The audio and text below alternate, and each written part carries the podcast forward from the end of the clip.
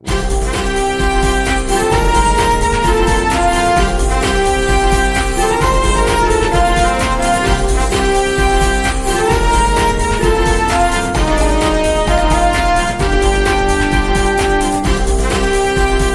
踪时事热点，纵观政坛风云，新闻在路上，邀您上路。收音机前的听众朋友们，大家好，今天是四月二十六号，星期五，农历三月二十二。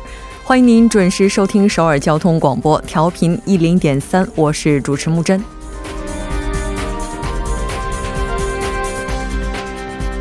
就选举制改革等进入快速处理通道问题，朝野之间的激烈冲突一直持续到今天凌晨。目前局势暂时得到了控制，但就发生暴力冲突一事，朝野开始互相追责。昨天，央行发布了一季度 GDP 环比下降百分之零点三后，今天发布了二零一九年四月消费者动向调查数据，显示消费者心理指数上升了一点八个百分点。第二届“一带一路”国际合作高峰论坛开幕式于今天在中国北京举行，三十七国首脑齐聚北京，共谋发展。习近平主席在开幕词当中呼吁各国携手共谋发展之路。今天的时事讨论会就和大家详细了解中国阐明的结构改革与开放蓝图。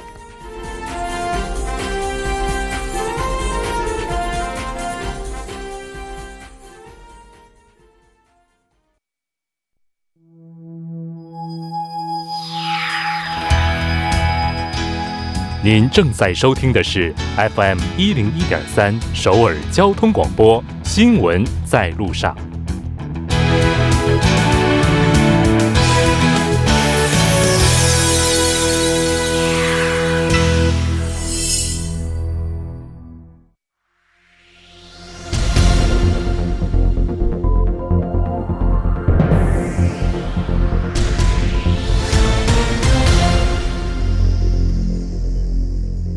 此时此刻，主要新闻。接下来把时间交给新闻播报员孔苏，我们稍后再见。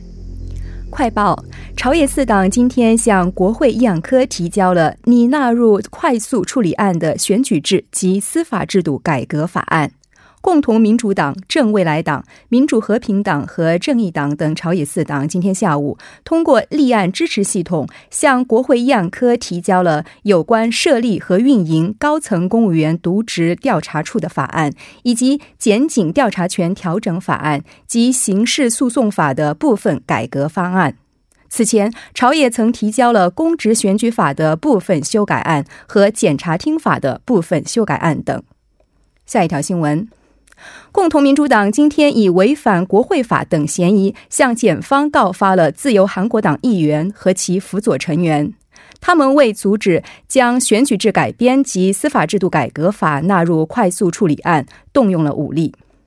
今天告发自由韩国党非法行为的推进团团长李春熙等民主党议员，以违反国会法、妨碍公务执行等嫌疑，向首尔中央地方检察厅提交了针对自由韩国党议员和辅佐团的告发状。告发对象共二十名，包括罗清苑院内代表等韩国党议员和一名辅佐官及一名秘书官。李春熙议员在提交告发状之前会见记者时表示，朝野四党正在推进的快速通道，通过对话和协商推进，采用合法程序。他还表示，希望为了确保民众的殿堂国会保持正常化，展开严肃的调查。下一条新闻。文在寅总统表示，在江原道最能切身体会到“和平就是经济”这句话的含义，将为重启金刚山旅游而努力。文在寅总统今天下午出席了在江原道高城郡 DMZ 博物馆举行的“和平经济江原展望战略报告会”。会上，他表示，江原道梦想的和平经济的核心是和平观光。文总统还说，明天是南北首脑板门店宣言一周年的日子。DMZ 最北端高城既是建士哨所撤离的和平地带，也是南北会晤的和平地区。此外，会前文在寅总统视察了江原道山火灾民临时居住的树草市公务员研修院，并前往高城郡的火灾现场慰问了受灾居民。下一条新闻。北韩国务委员会委员长金正恩今天下午三时二十七分左右结束为期三天的访俄之旅，从弗拉迪沃斯托克站乘专列启程。俄罗斯远东与北极开发部部长科兹洛夫等人到场送行。当天下午，金正恩访访问俄罗斯太平洋舰队战斗荣誉纪念碑广场，并在长明火前献花。随后，他还访问其父北韩已故领导人金正日。二零零二年访俄时，与时任俄罗斯总统梅德韦杰夫共进早餐的地方。据悉，金正恩原计划参观俄罗斯太平洋舰队基地、俄罗斯岛海洋水水族馆等基地，但取消相关日程后，提前离开弗拉迪沃斯托克。下一条新闻。今后选拔家政保姆时，将进行品德和妥当性检查，筛选出不合格者。根据女性家族部发表的《确保家政保姆服务安全性的改善对策》，明年将推出测试家政保姆品德和妥当性的检查方案，对孩子的特征也考虑在内。另外，还将出台标准面试手册，用于家政保姆面试。面试时一定要让预防虐待儿童的专家或心理专家参与。女性家族部还计划构建一个综合管理系统，在该系统上，父母可以查询到家政保姆以往的工作态度等信息。下一条新闻：上月住宅担保贷款利率创下了两年零四个月以来的最低值。韩国银行发表的上月金融机构加权平均利率显示，住宅担保贷款利率为年百分之三点零四，比上个月下降了零点零四个百分点，这是二零一六年十一月以来的最低水平。但银行整体家庭贷款年利率为百分之三点五三，比上个月上升了零点零三个百分点。以上就是本时段新闻。接下来马上为您带来我们今天这一时段的聚焦分析。从昨天一直到今天凌晨，就选举制改革案等被列入快速处理通道问题，朝野之间是发生了激烈的肢体冲突。就相关话题，马上连线本台特邀记者王静秋。静秋你好，主播好，听众朋友们好。非常高兴和您一起来了解今天的话题。那我们看到，一直到今天凌晨为止，朝野之间的这个冲突是非常激烈的。我们看到，这也是自二零一二年引入国会先进化法以来，朝野之间发生的首次暴力事件。具体的情况，我们来了解一下。好的，那朝野四党和自由韩国党呢，是就确定这个，呃。选举法和改革法案的问题是连续两天形成了一个激烈的对峙。那民主党和自由韩国党呢，从昨天下午到今天的凌晨，就只在指定快速通道的这个国会政治改革、司法改革特别委员会的召开问题是展开了一个激烈的肢体冲突，并从当天的上午开始呢，各自举行了议员总会，坚定了战斗意志。自二零一二年引入国会先进化法以来，是首次发生了暴力事件的朝野双方呢，也毫无退让的迹象，展开了激烈的对峙。但也有人指出啊，根据前一天特别委员会自保值事件而内讧达到极限的真未来党。在处理内讧的过程当中采取的立场，朝野四党快速通道的联合呢，可能是会发生变化。因此呢，应关注事态的发展。民主党在上午在国会接连举行最高委员会议和议员总会，是讨论了韩国党占领国会会场的对策。从早上的十一点开始呢，院内代表洪永标和重量级的议员举行了紧急的座谈会。民主和平党和正义党也将韩国党。指为暴力事件的策划者，并强烈谴责。和平党代表呃在广播节目中表示，韩国党太勉强。在国会先进化法出台后的七年里，实体冲突已经是消失，那现在又出现了熟悉的场面。正义党院内代表尹昭夏在非常院内对策会议上阐明了对韩国党议员和助理的告发立场。他表示。践踏宪法的人高呼守护宪法，出现了这种令人发指的状况。他们宣布从今天开始自主解散自由韩国党这样自相残杀党和自相自残恐吓党。主播，嗯，是的，没错。那整个场面看起来也是非常的混乱。在这起国会暴力事件当中，是否出现了负伤者呢？那在这起暴力事件当中，这个伤者是有出现的。那起诉和控告也不可避免。民主党认为，由于与韩国党发生了肉搏战。有一些议员的腰部和颈部是感到了疼痛，受到了淤伤。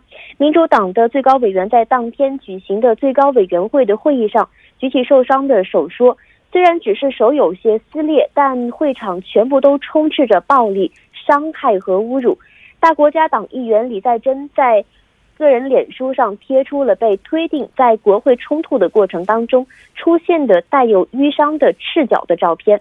有的议员表示说。二零一六年末，面对弹劾前总统的问题，彻夜静坐示威的时候，也没有发生过这样的暴力或者是冲突。这次的事件，他觉得感觉像是回到了原始时代，真的是太惨了。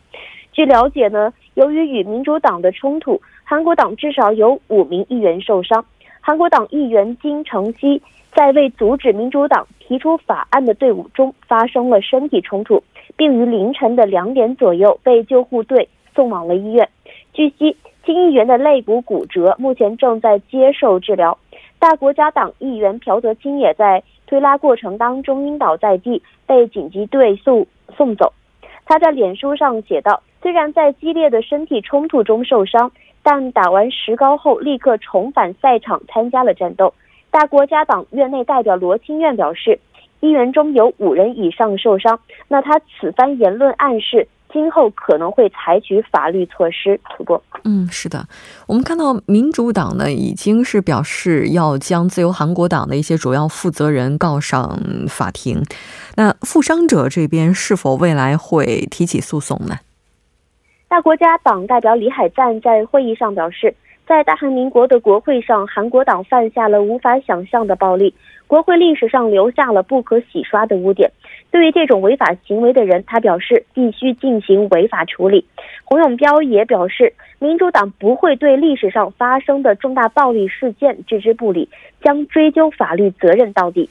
他在议员总会之后结束后接受采访时表示，将准备上午进行举报，正在分析证据资资料，将最大限度的进行举报。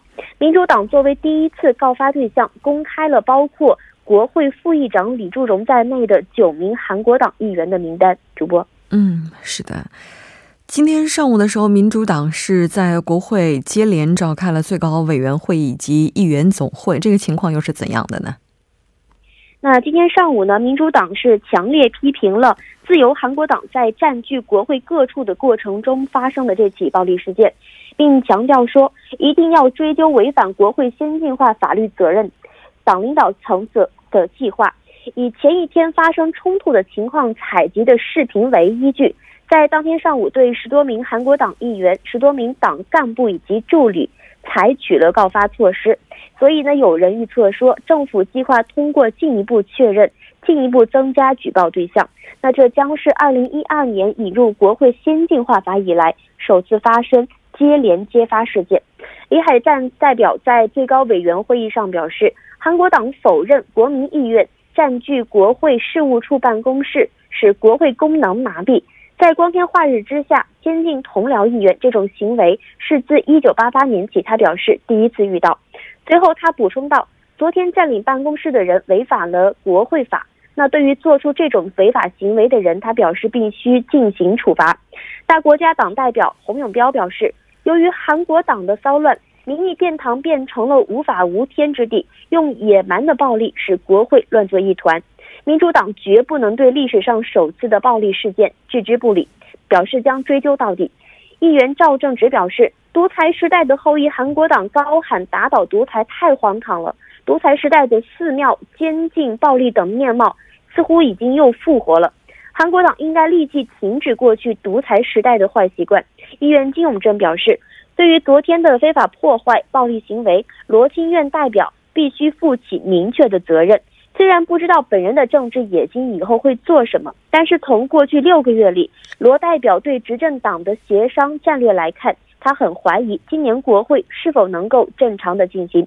民主党议员前一天主张说，韩国党占据国会议案和办公室、政治改革特别委员会、司法改革特别委员会会场等场所，所以武力阻止法案的接收和违反了国会法，因此应该受到严重的处罚。另外呢，有一些民主党一些人士表示啊，对领导层的战略和应对有一些遗憾。主播，嗯，是的，自由韩国党我们看到也是召开了紧急议员总会。那我们看到这一方是把这个暴力事件的责任推给了民主党。是的，自由韩国党在早上连续两天是燃烧了市。死抗战的意志，以阻止朝野四党迅速指定选举制度和改革法案。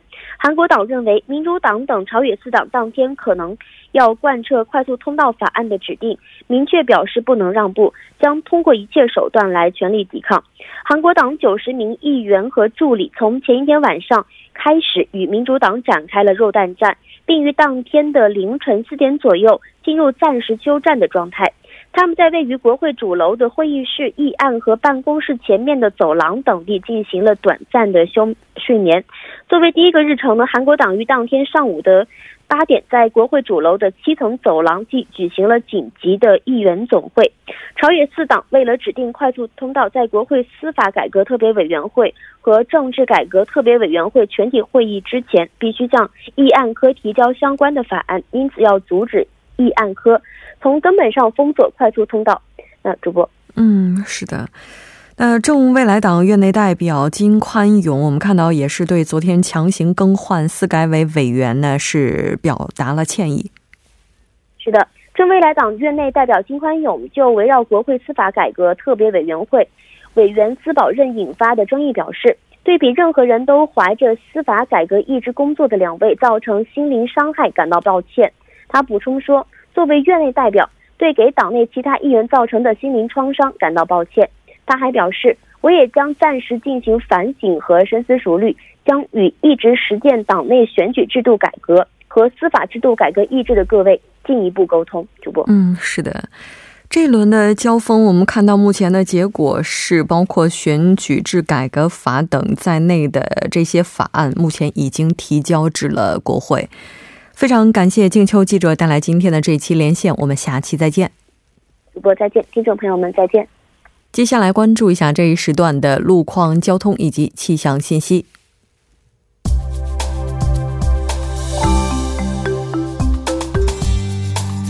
大家晚上好，今天是星期五，这里是程琛为您带来这一时段的路况和天气播报。现在是晚间六点十八分，我们先来关注一下首尔市交通情报科发来的晚高峰实时路况。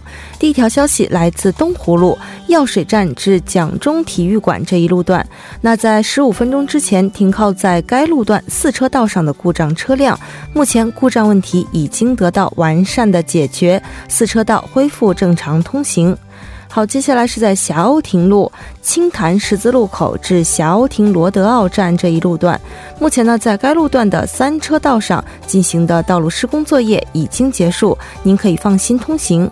好，我们来关注天气。周五的下班路上，全国多数地区呢都在下雨，公众要注意防范湿滑路面带来的不利影响，合理安排出行时间。那韩国气象厅表示，目前时段降雨的中心主要是集中在中部内陆地区和江原岭南等地。预计到今天的晚间时段为止，全国多数地区的累积降雨量将会达到五到十毫米。那江原道的中北部山地区域有小雪，累积降雪量呢预计会达到五毫米以上。低迷的天气状况将会于明天的凌晨时段结束。周末两天，全国大部分地区气温回升，天气晴朗。好，我们先来关注一下首尔市未来二十四小时的具体播报情况。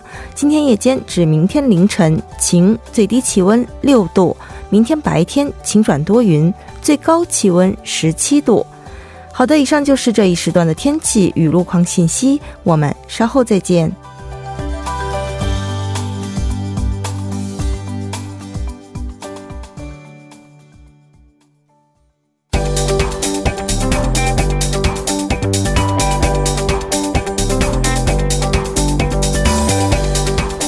消金融市场，解读财经热点。接下来马上请出财经评论员董爱颖，董评论员你好。嗯，你好，木真。非常高兴和您一起来了解今天的财经观察。依然是先来看一下今天韩国股市的走势。嗯，今天韩国综指 Kospi 呢收盘下跌了百分之零点五一，收于两千一百七十九点哈，这也是第三个交易日连续出现下跌，而且下跌的幅度还不小。嗯，呃，那么今天机构投资者的卖出规模比较大，推动了指数的下跌。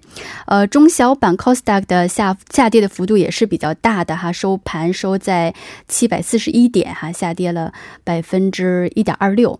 那么大部分的主要行业呢，都呈现一个跌势。那么领跌股包括呃纺织服饰、钢铁金属以及银行股。那么跌幅都是超过了百分之一。呃，相反呢，建筑股、医药品以及食品饮料股呢，有一定幅度的上涨。汇率方面呢，韩元对美元汇率报收在一千一百六十一韩元，小幅上升了零点五韩元。嗯嗯。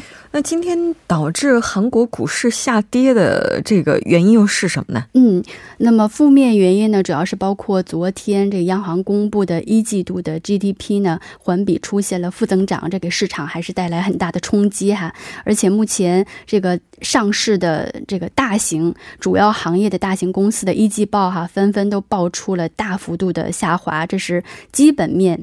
这个上，呃，基本面上边的一个这个负面因素，哈，两个负面因素。那么从供求方面来看呢，最近由于这个高油价哈带来了美元的走强，哈，也带动了国际资金从这个新兴市场哈回流到美国市场，这个迹象也是非常明显的。所以在供求面方面也是有一定压力的。嗯，是的，这我们看到今天 SK 海力士以及 GS 建设都是发布了一季报，那这个业绩怎么样呢？嗯。SK 海力士一季度的销售额呢是同比减少了百分之二十二，那么营业利润呢同比减少了百分之六十九哈，并且这个营营业利润呢是一六年三季度之后哈，也是三年期间它季度的营业营业利润的一个最低的水平，所以受到这个负面消息的影响呢，它今天的股价是下跌了百分之二。那么 GS 建设的这个业绩呢也是很差哈，呃一季度它的营业收入。是同比下降了百分之五十一，那么销售额和净利润也是分别哈同比减少了百分之呃十六和百分之三十八哈。那么目前大企业嘛都会这个通常是为缓解这个业绩对它股价的冲击哈，所以在。公布业绩的时候呢，也会放出一些非常正面的信息哈，例如这个新启动一些新项目哈，之前浦项制铁就是一个例子。那么今天 S。啊，GS 建设呢也公布了要以这个两千三百亿韩元的规模呢收购一家巴西工业用水企业。那么通过这项收购呢，达到业务多元化的目标哈。所以我们看到今天它的股价呢，呃，虽然这个业绩非常差，但是股价还是受到这个收购的消息哈上涨了百分之二点八六。嗯，是的。这前一段时间，央行下调经济增长预期，包括昨天给出来的一季度环比负增长，这我们都能够看到一些在这些数据当中的影子了。韩国银行二十六号是公布了三月利率的报告，嗯，那显示住宅担保贷款利率是创下了两年零四个月以来的最低值。这个数据我们可以怎么解读呢？嗯，呃，韩国银行今天发布了这个一九年三月份金融机构加权平均利润呃利率的这样一个报告哈，显示三月份这个各商业银行平均的住宅担保贷款利率是呃年平均是百分之三点零四哈，那么也是比上上个月呃有所下降哈，下降了零点零四个百分点。那么这也是一六年十一月以来的一个最低值。那么导致这个住宅担保贷款利率下降的原因呢，主要有两方面哈。我们都知道利率它是资金的一个价格，所以呢利率受到资金供求的一个影响。那么因为三月份呢，由于这个市场住宅市场的整个出现一个呃低迷的状况，所以对于住宅贷款的这个需求也是有所缩减的哈，这是导致呃利率出现下降的一方面原因。那么另一方面呢，这个商业银行的利率呢，它也受到基准利率的影响，因为三月份这个经济各项指标下滑的也比较严重，所以在在三月份当中呢，对于央行可能降息的市场预期也是很高的哈，这也是导致这个商业银行呃贷款利率出现下降的另外一个原因。嗯嗯。那央行这边就未来的话有降息的可能吗？呃，目前其实不好判断哈。那么因为三月份的时候呢，市场对于央行降降息的这个期待还是蛮高的。但是四月份召开了议息会以后呢，央行强调呢，经济有可能会在下半年出现一个探底回升，而且 CPI 的。增长率呢也有可能回升，所以当时呢，央行的立场是暂时不会考虑降息。但是昨天呢，这个一季度的 GDP 发布呢，出乎意外的出现了一个环比的负增长，哈，也是给市场带来了很大冲击。所以在这种情况下呢，就要不要进行降息，目前市场上又再度出现了一个争论，哈。那么一方面呢，有观点认为说，呃，一季度哈，目前的这个经济运行确实是非常的差，所以央行还是有。有必要再次考虑降息，但是另外呢，也有一方面就是相反的观点，说这个 OECD 的先行指指标呢，目前已经出现这个探底回升的迹象。那么这样呢，呃，可能会对这个韩国的投资和出口哈，呃，都是有一种利好，所以韩国经济还是有希望出现这个回暖的哈，所以。央行也可以暂时不考虑降息，所以最后呢，央行要不要降息，还是要看这个央行自己对于经济的判断哈。嗯，那么它可能会从两方面进行判断，一是呢，就是说看看下半年的经济会不会出现一个回暖；另外一方面的判断呢，就是目前政府出台的这个六点七万亿的这个呃预算追加案对。拉动经济到底会起到多大作用？嗯，是的，但是通不通过还是个问题。目前，嗯，我们看到有一些优先股是出现了大幅上涨，就是在节目当中咱们也经常提到优先股哈。对，那它这个优先到底指的是什么优先呢？呃，优先股它就是相对于普通股而言呢，主要是指这个在利润分红和剩余财产分配的权利方面哈，优先股与普通股是有不。呃，不相同的地方哈，嗯，那么优先股呢，普通是没有表决权的，但是它分红的倾向要比普通股要高哈，所以我们看到这个韩进集团的这个优先股在赵亮浩会长过世之后呢，出现五天的涨停，就是因为市场会期待这个家族可能会准备这个大规模的继承税哈，增加分红，嗯，所以对大入的买入，但实际上呢，呃，它不干是就涨的时候会涨涨幅很大，它跌的时候也会。会很大幅的跌，我们也看到之之后每天百分之十左右的下跌幅也是经常有的，因为这个优先股的发行量是相对于很小，所以它对对于世界来说大涨大跌。对，是的，非常感谢董评论员，我们下周再见。嗯，再见。半点过后马上回来。